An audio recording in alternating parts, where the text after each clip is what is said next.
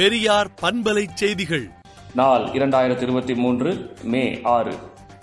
ஆளுநராக ரவி வந்த முதல் திமுக ஆட்சியின் மீது அவதூறு குப்பைகளை அவ்வப்போது அள்ளி வீசுகிறார் என்றும் சிதம்பரத்தில் தீட்சிதர்கள் மத்தியில் குழந்தை திருமணம் தொடர்பாக அதிமுக ஆட்சி காலத்திலிருந்தே வழக்குகள் உண்டு என்றும் திராவிடர் கழக தலைவர் ஆசிரியர் கி. வீரமணி அறிக்கை விடுத்துள்ளார்.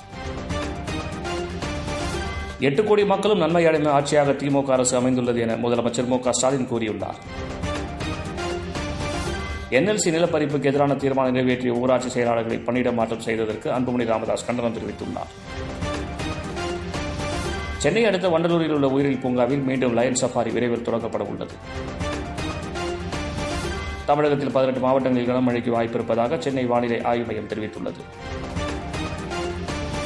ஆவின் பாலகம் அமைக்க ஆதி திராவிடர் மற்றும் பழங்குடியின மக்களிடமிருந்து விண்ணப்பங்கள் வரவேற்கப்படுவதாக கலெக்டர் ஆர்த்தி தகவல் தெரிவித்துள்ளார். கர்நாடகா தேர்தலில் பிரதமர் மோடிக்கு மக்கள் பாடம் புகட்டுவார்கள் என கே எஸ் அழகிரி தெரிவித்துள்ளார். சூடானிலிருந்து இதுவரை இருநூற்று நாற்பத்தி தமிழர்கள் மீட்கப்பட்டு தமிழகம் அழைத்து வரப்பட்டுள்ளதாக அமைச்சர் செஞ்சி மஸ்தான் கூறியுள்ளார். காங்கிரஸ் தலைவர் மல்லிகார்ஜுன கார்கே மற்றும் அவரது குடும்பத்தினரை கொலை செய்ய பாஜகவினர் சதி திட்டம் தீட்டியுள்ளனர் என அக்கட்சி பரபரப்பு குற்றச்சாட்டு கூறியுள்ளது. மத்திய பிரதேசத்தில் தி கேரளா ஸ்டோரி படத்திற்கு வரி விலக்கு அளிக்கப்பட்டுள்ளது. பாஜகவின் போலி வாக்குறுதிகளிலிருந்து கர்நாடக வாக்காளர்கள் கவனமாக இருக்க வேண்டும் என்று ப. சிதம்பரம் தெரிவித்துள்ளார். ஜம்மு மற்றும் காஷ்மீரில் குண்டுவெடிப்பில் ஐந்து ராணுவ வீரர்கள் வீரமரணம் அடைந்த ராஜேரி பகுதிக்கு மத்திய அமைச்சர் ராஜ்நாத் சிங் இன்று பயணம் மேற்கொண்டார். அமெரிக்கா மற்றும் மெக்சிகோ இடையேயான எல்லைப் பகுதியானது பதினோராம் தேதிக்கு பின்னர் திறக்கப்படாது என ஜோ பைடன் நிர்வாகம் முடிவு செய்துள்ளது.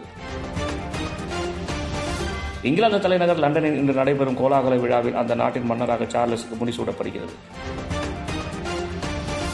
ஜப்பானில் சக்தி வாய்ந்த நிலநடுக்கம் ஏற்பட்டது. இந்த நிலநடுக்கம் ரிக்டர் அளவில் ஆறு புள்ளி ஐந்தாக பதிவானது. விடுதலை நாளேட்டை விடுதலை நாட்டியின் இணையதளத்தில் படியுங்கள்.